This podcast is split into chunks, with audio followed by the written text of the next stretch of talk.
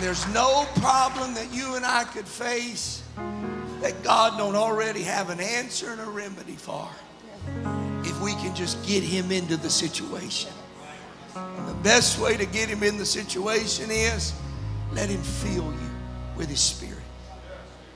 People talk about being filled with the Holy Ghost. What's the reason for it? Well, that's a pretty good reason right there outside of salvation, which is the most important. When God fills you with his spirit, you speak with other tongues. What happens? Now, when you go back to that problem, you're not going back to it by yourself. You're going back to it with the Spirit of God to help you. He said, I'll be a light to you, I'll be a lamp, I'll lead you and guide you. Holy Ghost is just one is salvation, but number two, it's trying to give light to areas of your life. Well, I feel that presence of God today. God wants to fill somebody with the Holy Ghost. And if you want the Holy Ghost, God will give it to you. All it takes is you and I repenting of our sins. God will fill you with the Holy Ghost just like that if you want. Sunday school, you're dismissed today. All our guests that are here today, we're so glad. We're so glad that you're here worship with us and be a part of service. Got many, many guests here today. We're so thankful that you would come and be a part of service. And our prayer is not that you just came and we appreciate the visit and get to meet you. But our prayer is that it's not just you have a visit with us, but you have a visit with the Lord.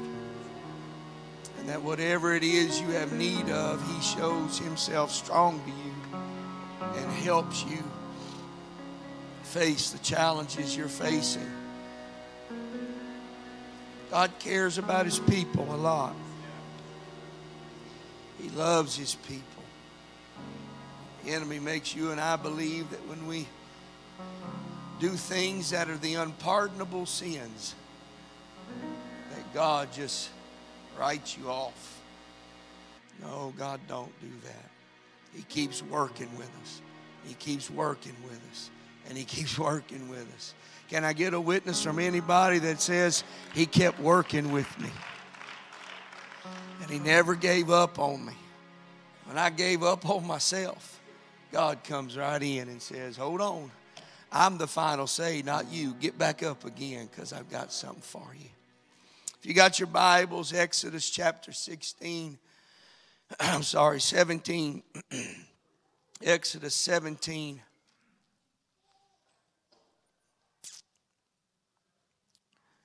Exodus chapter 17. Let's start with verse 5. The Lord said to Moses, Go on before the people, take with thee of the elders of Israel thy rod, wherefore thou smotest the river, take in thy hand, go. Behold, I stand before you in the rock Horeb, and you'll smite the rock, and there shall come water out of it, and the people may drink. And Moses did so in the sight of the elders and called the name Massah and Meribah because of the chiding of the children of Israel, because they tempted the Lord, saying, Is the Lord among us? I want you to put a little pin in that, that statement. But now, verse 8 is God's response. Then came uh, Amalek and fought with Israel in Rephidim. Moses said unto Joshua, choose us out men, go out, fight with Amalek. Tomorrow I will stand on the top of the hill with the rod of God in mine hand. Joshua did as Moses had said to him and fought with Amalek. And Moses, Aaron, and Hur went up to the top of the hill. It came to pass, and when Moses held up his hand, that Israel prevailed. And when he let down his hand, Amalek prevailed. Moses' hands were heavy. He took a stone, put it under him, and he sat thereon. And Aaron and Hur stayed upon or up his hand, the one on the one side, the other on the other side, and his hands were steady until the going down of the sun. And Joshua discomfited Amalek and his people with the edge of the sword. And the Lord said unto Moses, Write this for a memorial in a book, and rehearse it in the ears of Joshua. For I will utterly put out the remembrance of Amalek from under heaven. Moses built an altar, called the name of it Jehovah Nisi. For he said, Because the Lord has sworn that the Lord will have war with Amalek from generation to generation. Word discomfited there means to make weak. Joshua made him weak, but God was going to be the one to get rid of him. I want to preach today. This, this scripture, this, this what I read, is full and rich uh, with truths that you and I could pull out piece by piece. And I would encourage you go back and read it after today's message again. I feel the Lord will share with you even more what, what's in here. But for sake of time and the message I feel today, from a very, very simple, simple thought when potential meets purpose. When potential meets purpose. If you would, just lift your hands one more time and ask God to help us today. Lord, prepare our hearts, prepare our spirit. Let it not just be another sermon, God. I'm asking you today, let it be a message from you to all of us to lead us, to guide us, to direct us in whatever way and will you have for us. God, I ask you today for a flow of your spirit from your word to our hearts. God, I ask you in Jesus' name today, and I thank you by faith for what you will do. Jesus' name. God bless you. You may be seated.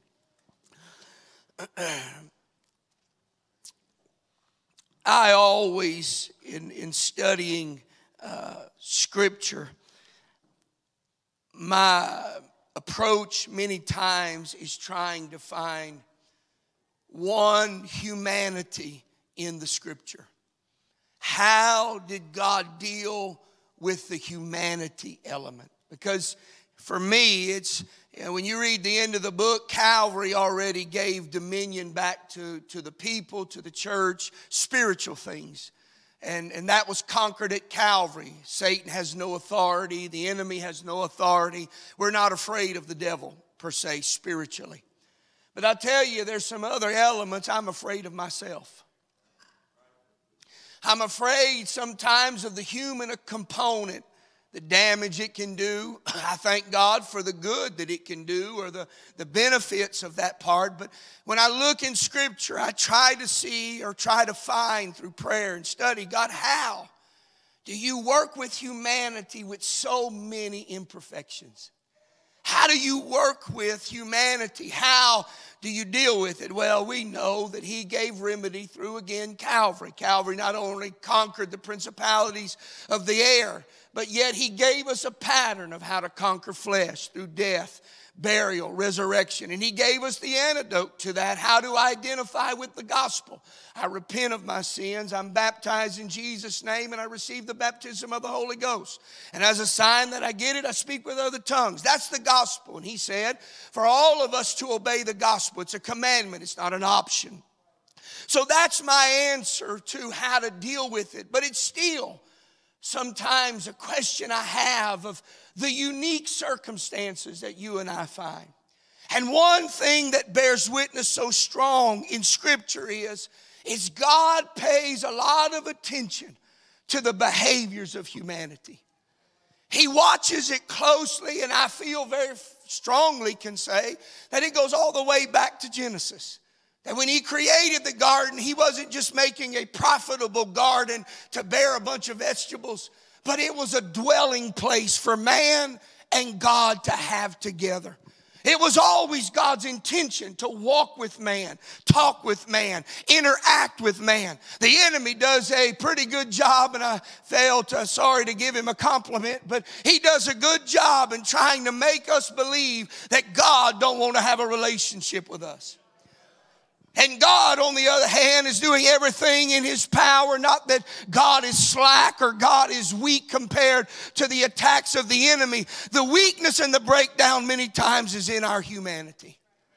It's in our own frailties, our own uh, things of humanity that struggles, our own, uh, I hate to say fears because that's acquired traits, or our own emotions that sometimes get all out of whack. That's our own acquired allowing of things to happen. But yet, as a human being, as a creation of God, He intended to have a relationship with you and I. And these stories that I read here this morning, paint a very clear picture of what God has for his people. He started with a covenant with his people. He made a covenant with them when he decided to create man. He started with the first, the Adam's covenant. Uh, here's what I'm asking of you. Here is what I'm demanding of you. Don't eat of this tree, but you can have all the other. Covenant was made. And from there, covenant began to evolve and grow into more and more. And what God was trying to show them was, is, is I am the greater party of the covenant, and all I need you to do is stick with me in the covenant. Stay with me, stay obedient, desire to want to be with me. I'm going to provide everything you need to succeed and be what you need to be in me because there's potential in you. And I've got a purpose out here, and I need you to fulfill fulfill my purpose. So I need you to see the potential. I'm trying to pull the veil off of what the enemy's put on some of you, telling you you're not good enough and you're not ever going to be good enough. I declare to you today, you've got the potential that God created you with. Don't let the enemy steal what he gave you.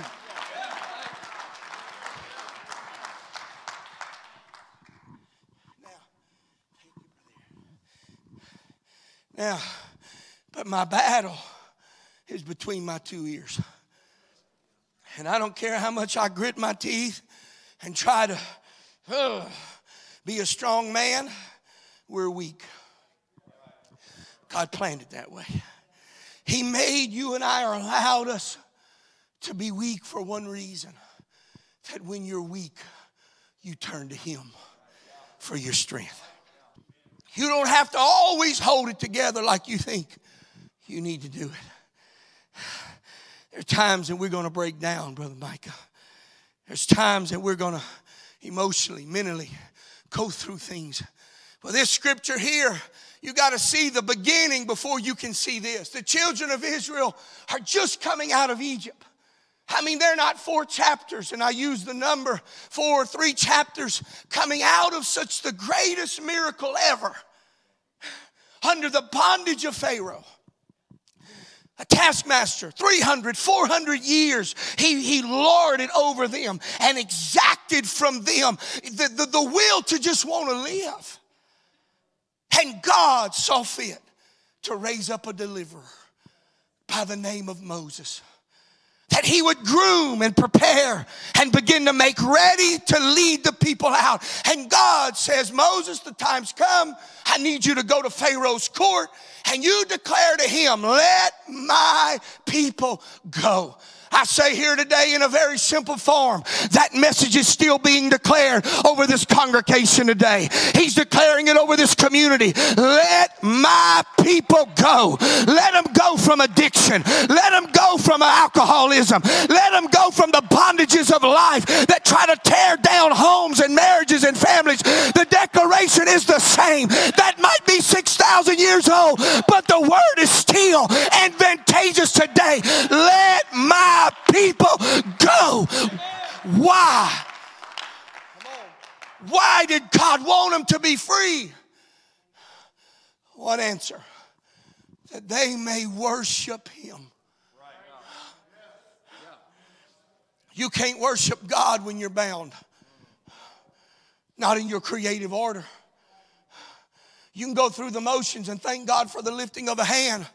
But if there's still bondages there, addiction still there, alcohol, nicotine, I don't care what it is, whatever the addiction is, or, a struggle within your spirit man that, that causes you to fall back into sin, there's an addiction, there's a hole there. And your worship is tainted And God loves you and I enough that He would send somebody. We know the somebody. New Testament is Jesus Christ. He came for one reason to break you and I out of prison, that you and I can experience freedom like we've never experienced before. That's why you and I don't have to stay a drunk. We don't have to stay bound by addiction, but we're free through the hope of Jesus Christ and the gospel of that message. We stay bound, we stay bound by our own choice. If you stay in that problem, in that situation of addictions or situations that you just can't break free from, it's because of choice. Because Calvary already paid the price. The blood is more powerful than any addiction that the enemy can prefer. Cause you and I to come under. And he said, Let them go. And they're breaking out and they're moving. Now, watch these. And I know many of you, you're familiar with this, but I, I got to say it to lead up to where this thing is going. This was not just a random attack by Amalekites. They came out with a strong hand by God. Pharaoh's mouth was shut, broke down. He never gave in, but it broke Pharaoh down enough that God would get them out. But Pharaoh followed suit. Your enemy ain't never gonna give up. He ain't never gonna stop your past things that you struggle with. Let me tell you, you may get free here today, but that thing's gonna come back a little bit later again. And it's gonna knock at the door of your heart to see if it can come back in again because the enemy ain't never, never gonna give up. Why? Because he recognizes where the potential is in somebody for the kingdom of God and he recognizes the purpose of God. You think for an instance that the enemy don't know what's going on in Indian Village and Kinder and Southwest Louisiana? There's in this area. There's people that need miracles in this area. And God's looking to a people in Indian village and congregations all over. I've got a potential in them. And I need you to rise to the occasion and let God use you.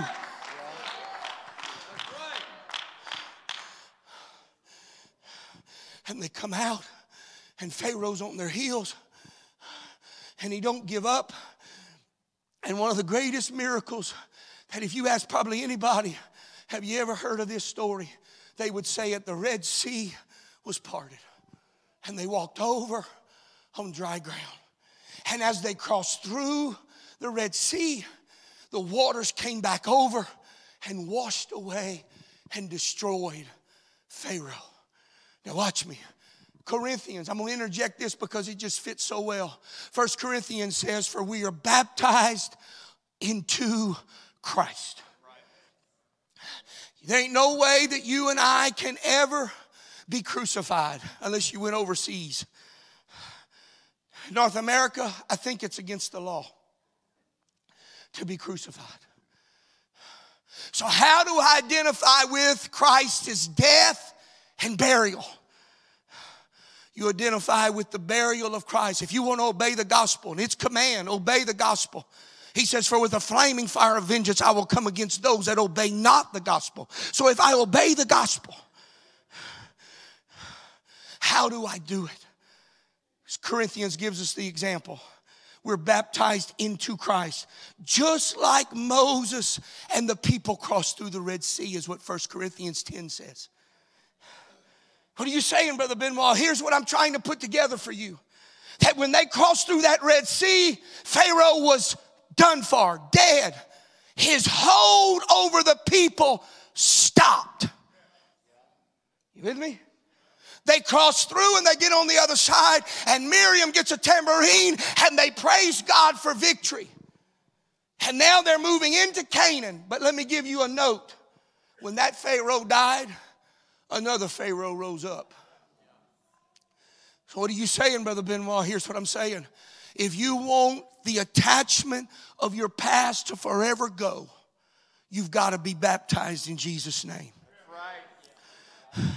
Are you going to always deal with your past and the hold of Pharaoh trying to pull you back to Egypt. But when you go down in the water in the name of Jesus, you are being buried into Christ. You are identifying with the baptism and the burial of Christ for one reason that your sins could be remitted, they could be washed away, and Pharaoh's hold on you could be broken. If you need a breakthrough, take it to the waters of baptism. You're not joining a church, you're just getting free.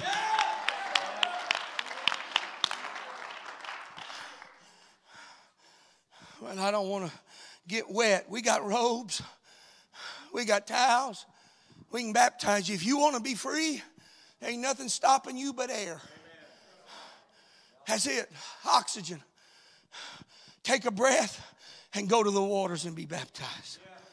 But he comes out or they come out. Now here's the picture Red Sea, miracle, like they had never seen before. From there, they, they then go to, they start complaining about water being bitter. He throws in the staff, the waters begin sweet. They get water. They begin to cry out and begin to say, This is chapter 15 and 16. We're hungry. Because you see, everything in their world was changing, and their personality, behavior, life, everything that they were now is having to change with where God's trying to take them. Sometimes when God moves you into places that you're not familiar with, our flesh wants to rise up and complain and gripe and murmur. But we're really, we, you don't understand. How many times did they pray in Egypt? Get me out of this mess. And God says, okay. I got Moses coming and he's going to lead you out. I got a man of God going to show you the direction to go. And no sooner they get out, they forget. Because when God starts bringing you to new places and things in Him and relationship in Him and places of dominion and authority that, that have, have plagued your family for years, it's not comfortable. It don't feel good. And the first reaction of human behavior, many times to uncomfortability, is we gripe, we complain, we forget what it was like when we were in Egypt.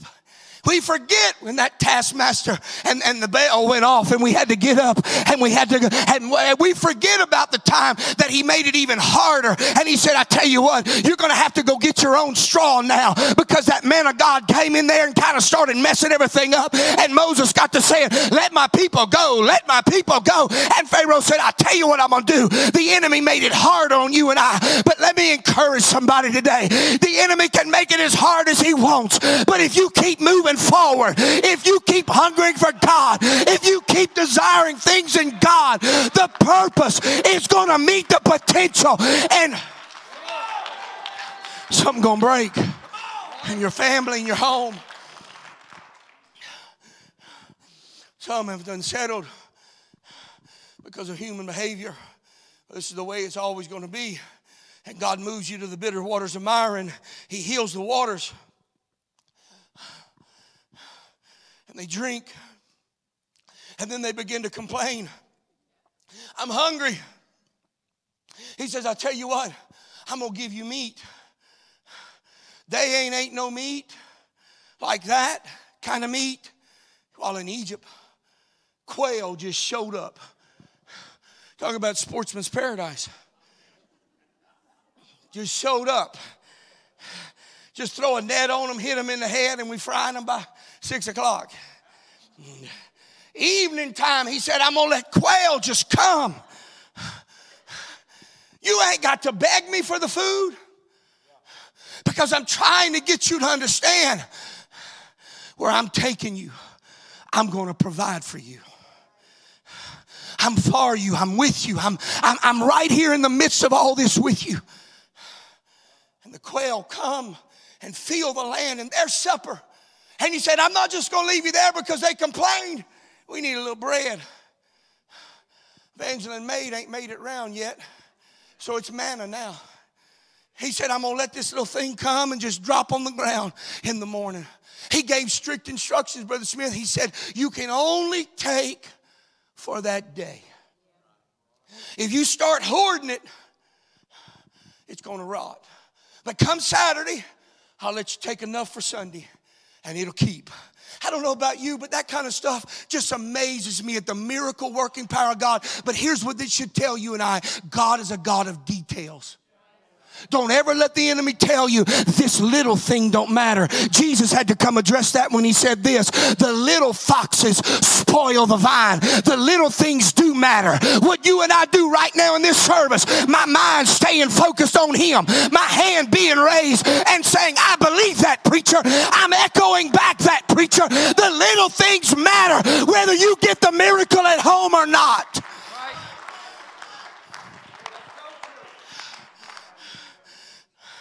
I notice it's kind of unique, Sister Tiffany. But here's old Mo, great man of God, who he was. Aaron was his prophet. And Moses, he not only fought Pharaoh, the spiritual entity, he gets out, says, Lexi, find me my text. Number 17, and go with verse maybe seven. I think I started maybe five, but maybe six or seven. Just get it up there and we'll figure it out. But notice with, with Pharaoh, he fought the spiritual, Sister Mary. Moses did that. I don't see wherever one time Moses blinked. Give them up, Pharaoh. Okay, don't. Whom, locust. Whom, anthrax. Whom, Nile in the blood. Whom, one after another. Moses, let him go. No. Boom. Moses never blinked an eye that I found in him wavering per se of that. He wavered in himself. I can't speak. But when it came to Pharaoh, he delivered the message. With Aaron by his side, they did it. So his battle was spiritual. First him, two spiritual, Pharaoh. But you notice he fought something even greater he had a stronghold to its knees, but couldn't get a people to their knees. I'm gonna say that one more time because it's just so good it needs to be repeated. He brought a stronghold to its knees. Pharaoh crippled. But Brother Joey, he could not bring the people to the knee and submit to the will of God. And his battle now is trying to get a people to believe that where we're going is a great place. It's a place that God's going to fight every battle for you. He's going to provide for you. And they said, We're hungry. He said, Okay, quails are coming. We need some bread. He said, Okay, mannas are coming. I don't ever see nowhere in that scripture where they got a bunch of scientists and took the bread, the manna, and said, send that to the lab and make sure it's gluten free. They didn't care. Because when you're desperate and trying to move into things that matter in God, I'm going to take whatever God gives me and I'm going to put my heart in it. I'm going to love Him with all of my heart because it doesn't matter. It's breakfast, it's lunch, and it's supper, and God's fighting my battle. Everything's going to be all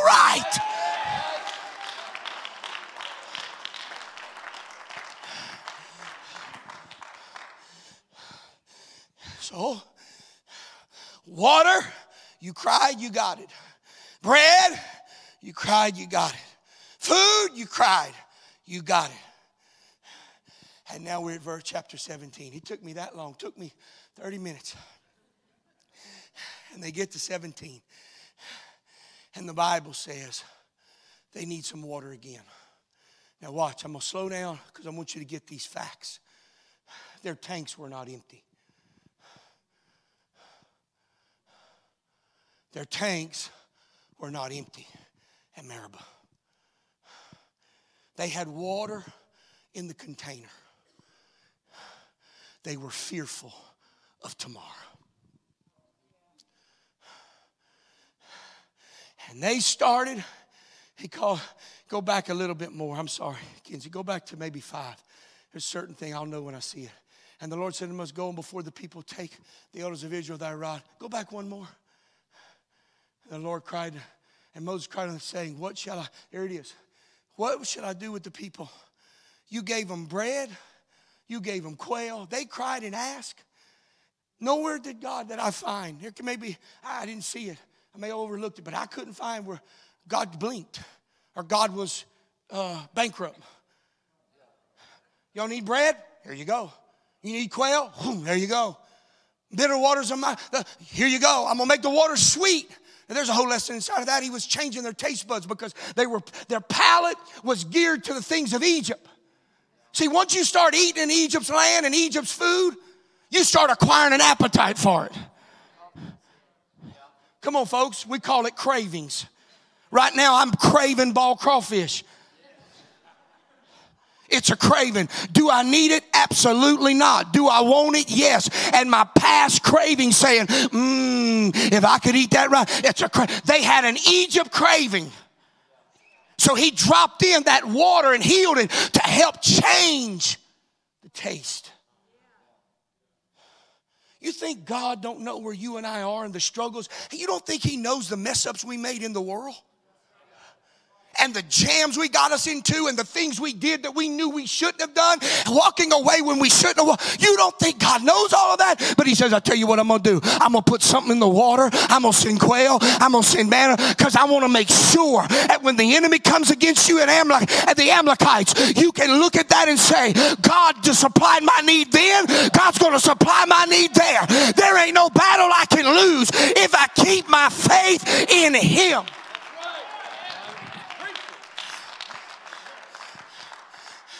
He cried and said, What am I going to do with these people? They, they're ready to stone me.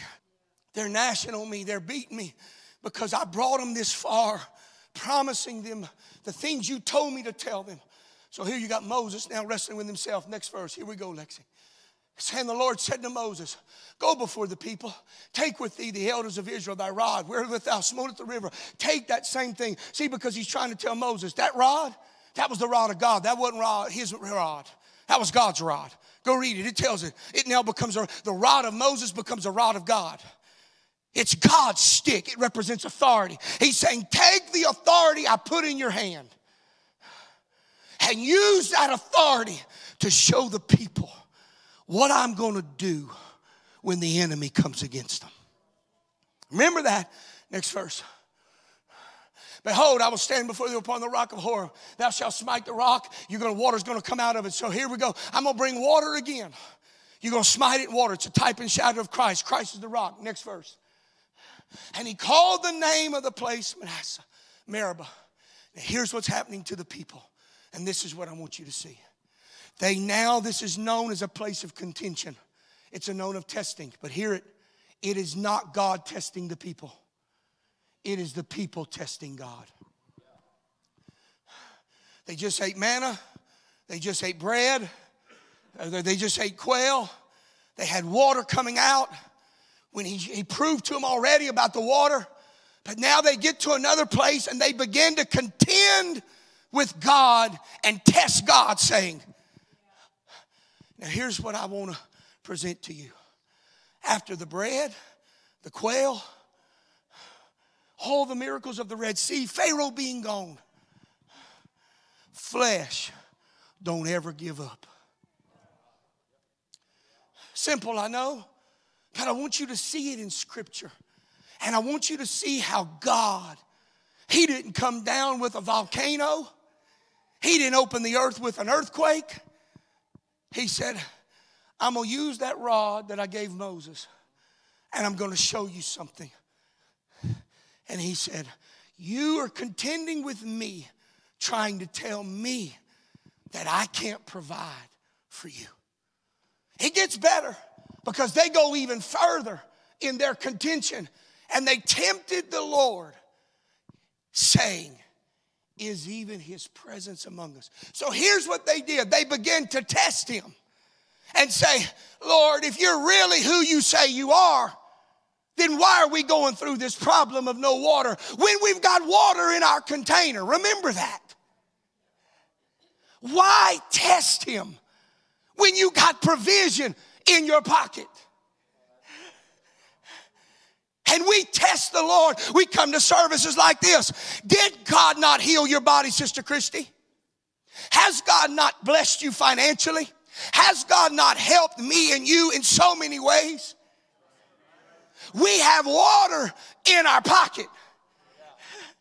The danger is I got water in my pocket, and the fear of tomorrow lets me forget what I got today. And I began to forget when I stood on that sea and I was bound by this or bound by that. And when I walked through the Red Sea, when I went to the waters of baptism, Brother Roger, my sins were washed away. And somebody says, Well, that's just a formality, that's just an exercise. Well, I don't know what book they're reading. The book I read, it ain't just a formality, it's circumcision of the heart. It cuts something out of the heart that nothing else can do when you go down in the water. But here's the best part about it when I came out circumcised of the heart, my my sins were stayed in that water. I came out a free man. I came out a new man. I got something. Don't let the fear of tomorrow, because here's what you can't see. They're contending with God, and here's what it leads to Is God even among us? When you start testing the Lord, and forgetting what you got hanging on your hip or the water or the things that God's given you and brought you out of, if you and I are not careful, we begin to forget. And here's what happens we start questioning whether the presence of God is even real. Is God really real? Does God really heal and deliver of drug addiction? Does God really heal? I can think of countless people I prayed for and they died of cancer. Countless people I prayed with and they died of drug addiction or they died of alcohol, liver fail. Oh, I'm countless. But I can tell you of the others that I prayed for and God worked and did a miracle and they were delivered of alcohol. They were delivered of the things of the world. They were set free. Their marriages were put back together. I can go ahead and side with the negative side and say, well, God ain't never delivered or healed anybody of that. Just because you've never seen it don't mean God can't do it. And just because you haven't experienced it don't mean God can't do it for you. And though you maybe not have seen somebody else experience it, doesn't mean God still won't do it for you. But if somehow you can look to the heavenlies and say, God, I'm raising my hands like Moses did, and I'm saying, God, you're for me. You're going to help me. You provided for me thus far. I could be living in a tent, a box, but God, you gave me a house. You gave me a vehicle to drive. It might not be the best, but it's something that you gave me. And I thank you for the goodness of God that's on me. All right. He said, The presence of the Lord is not among us, the presence is not there. So when you test God, contend with Him, chide Him, because He's not giving you what you want or the miracle you think you need right now. Be careful. Be careful. Next verse. Then came, notice, they're saying, Sister Claudia, the presence ain't with us on the heels of that coming out of their mouth came the Amalekites. Could it be the battles we're facing are because of things we spoke yesterday? Death and life's in the power of the tongue. You keep speaking that death, well, I'm no good. I'm never gonna get healed. It ain't never gonna get better. My life, I ain't never gonna have joy. I ain't never gonna be like that preacher. He read that word, he gets all that stuff out of there. I read it, don't get nothing. Keep saying it. But you can flip that coin and say, I'm gonna keep reading it. I'm gonna keep studying it. I'm gonna keep praising him. I'm gonna keep worshiping him. Why? Because I want life to come out of my mouth for my family, for our church, for our community. No sooner they said it, the Amalekites rise up. You know what the word Amalekite means? Dwellers of the valley.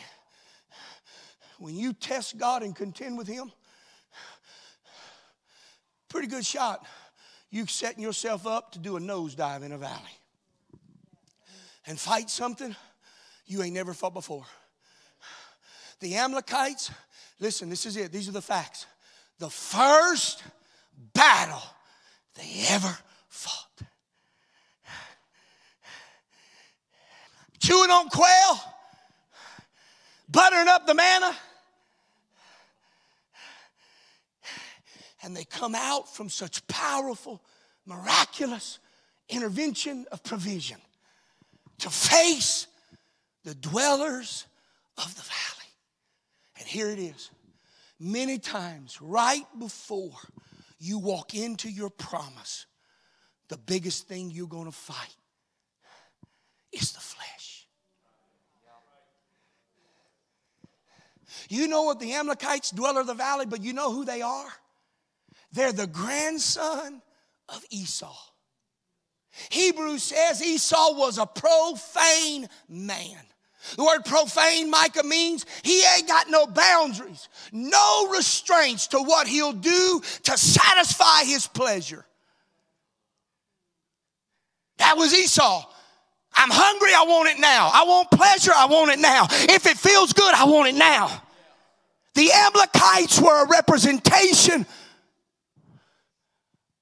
of unbridled flesh out of control. And he's, he's trying to tell the people of God listen, I just did all this. I just gave you miracle, miracle, miracle, miracle. And now you want to test me at the waters of Myra after all that I did? Let me show you something. He says, I'm going to show you this. You're on a slippery slope to the Amalekites' flesh taking dominion over you. Everything I read in Jewish history, Brother Bushnell, this was an unprovoked attack. I ain't preaching today. The Amalekites, there is no record of why they did it. The boundary, you look at the geographics of this, they were no harm to the Amalekites. The Amalekites did it just because they were mean. How many times has attacks and battles come against me when really it's not really it could have it was something that was being proven to me that I couldn't see. The Amalekites didn't have they were evil, pleasure seeking people that just saw prey and the children of Israel were it. And the Bible says they came and they fought in Rephidim. You know what Rephidim means? It means rest. That's the, that's the topical Strong's Concordance. Go down into the deep, deeper meaning of that word. It means to lose your grip. They sat back and relaxed. Here's what the Jews say they let go of the word. And what God was trying to show them is you tested me, you came contentious against me, but here's what I'm telling you there's potential in you. There's potential in you. And you may have gotten to the point where you've let go of the word of God. You're in Rephidim and you've let go of the word. You've let go of your promises and you're discouraged and you're frustrated and you're angry and your kids aren't doing right and your money ain't doing right and your family's not doing right and your marriage ain't doing right and your health ain't doing right and you're letting go of the promises one by one and you're in the valley. I'm here to tell you the next verse is yours. Because when they got in the valley, God sent a man to show them the example. Next verse, let's go home. And Moses said unto Joshua, Choose you out men, go and fight with Amalekite. Tomorrow I will stand on the top of the hill. God's got a plan that you can't see. God's got a plan that you can't see. You may be in the valley. You may have let go of the promises. You may even have taken the word of God and pushed it aside, saying, It don't really matter. I'm here to declare to you as a Moses, as an Aaron, saying, We're going to gather the elders together. We're going to the top of the hill and we're going to see victory over the Amalekites because the purpose in you and I is greater than our defeat.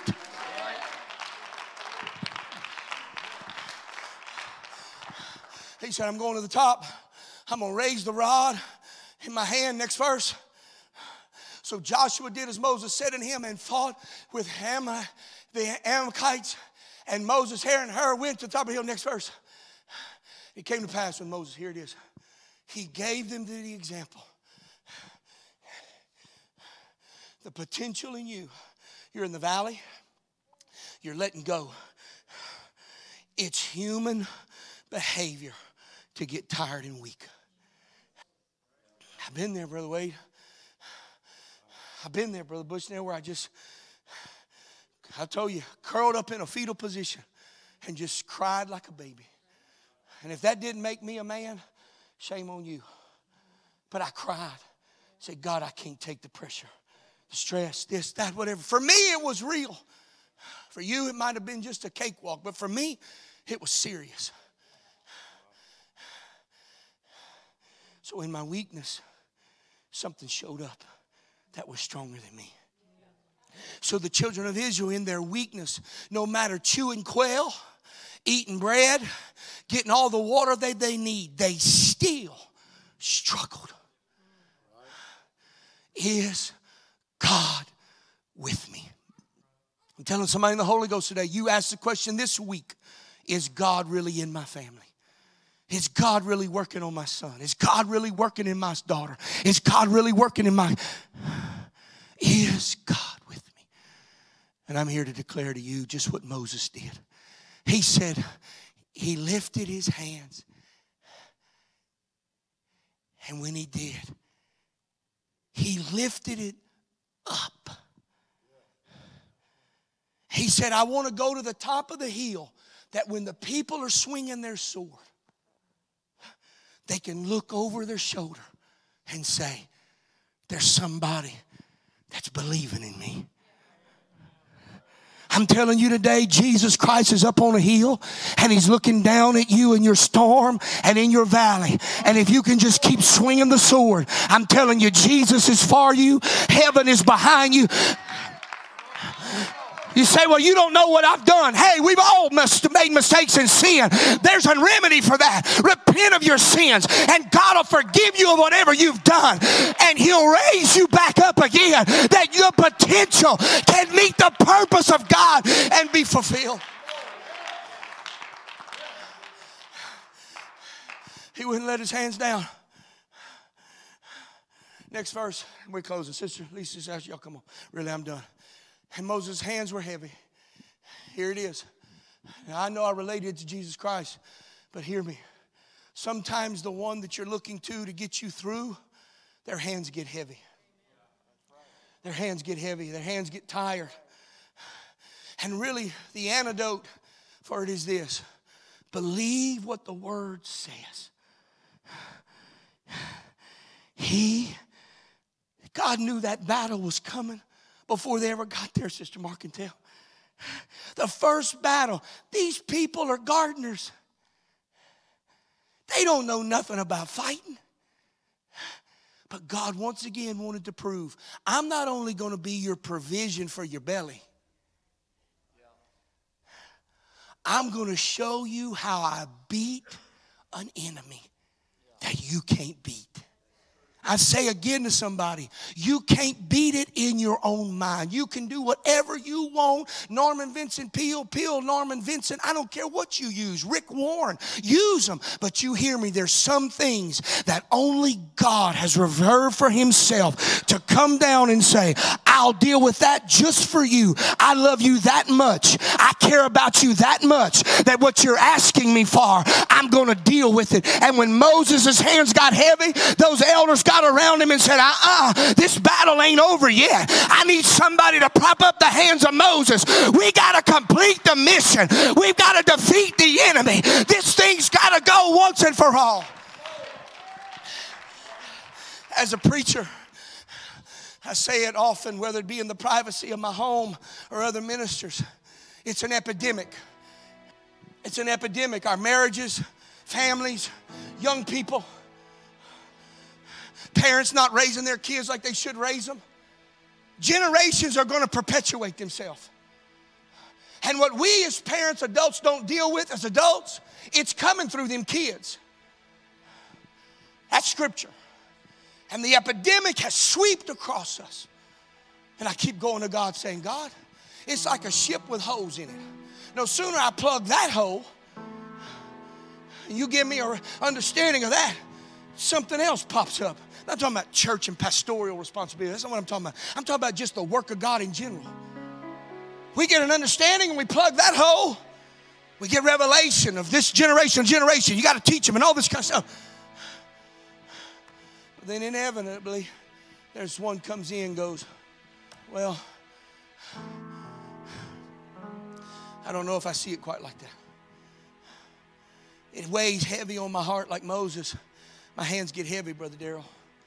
Because as a man of God, a minister of the gospel, Brother Bushnell can testify to this. You want to see all saved. You want to see all families helped and kids have a sh- chance or a, a shaking chance at living for God in the right home. But the fact is, folks, we're living in an hour now. The home is so divided and fragmented. What's the answer? I take this one scripture here. This was God's battle. Even with Moses raising his hands, God had to complete it. Last verse. And Joshua discomfited Amalek and his people. All he did was was cause them to be weakened. He did what he could do, but God steps in. And Deuteronomy 25, I think it is 25 and 18. You don't have to go there, Lexi. 25 and 18 talks about what Amalekite, the Amalekite, what made them an enemy of God was this. The children of Israel are coming out of Egypt. All these blessings, they were not skilled in war. And the Amalekites attacked from the hindmost. Because in a procession, it was always the priest, the men going first, ladies were second, children followed suit, or men and women, men, ladies and babies came, but they were the hinder part. They were the innocent, most vulnerable. There were no warriors because they believed God's got my back. The Amalekites attacked the weakest part of the family, the children. Folks, you don't think we got to do something for our kids? It's now. But here's the beauty in it. When they touch the kids, Deuteronomy 25 talks about the hindermost. Here's the translation of that, Brother Roger. It's like touching the throne of God.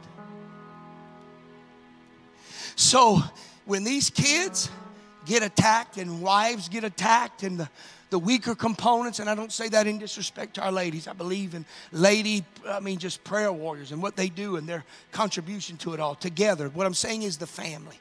The enemy's looking for the weak link in the family. Many times you'll come through them kids in their innocence and unprotection. But you need to see this. It's like attacking the throne of God. And God said, last verse, when He says, from generation to generation, I'm coming after the Amalekites. This battle is God's. The battle you and I are facing today in this world, it's God's battle. It's not ours. But if we can just learn, there's deficits in my flesh. I'm struggling in my humanity. But I tell you what, I'm going to keep the main thing, like Brother Tenney would say, the main thing. Stand with me all across this building. The valley's deep. I'm losing my grip. But God steps in and says, I tell you what, I'm going to fight this battle for you. When the potential of the people met the purpose, what was God's purpose? I'm getting you into Canaan. That's His purpose. God wants you and I to make heaven. God wants our families to be blessed. It's up to us to determine can the potential meet the purpose and we fulfill what God has. If that's you today, lift your hands all across this building. If you're here today, come on, talk to him right now. If you're here today and you need the baptism of the Holy Ghost, God will fill you with His Spirit. You've never been baptized in Jesus' name. We got robes, we got towels, we'll baptize you in Jesus' name.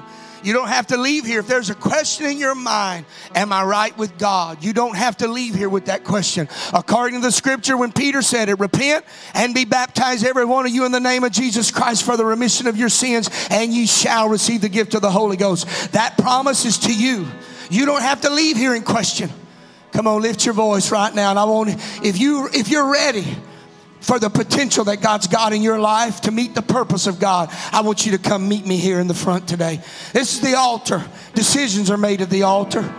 We're making decisions today, and here's my decision God, I want to be on your side. I want to be on your side in this, God. I don't want to be on the other side. I don't want to be on the side that's without you or foreign from you. I want you in the midst of my trouble, in the midst of the problem, because I can't do this in my own self. My nerves are frayed, my emotions are shot, my mind is confused and cloudy. I'm worried. I'm having to take all kind of medication to calm my nerves. I'm telling you today, God's got a healing for that. It's called the Holy Ghost. And when God fills you with it, He'll calm all of that. Come on, lift your voice with me here today. Come on, lift your voice. Ministers, help me to pray. Find somebody to pray with. Come on, lift your voice right now. I feel something moving to some people here today in this altar. You came here today because you're heavy and God's directing you. God's directing you, trying to show you.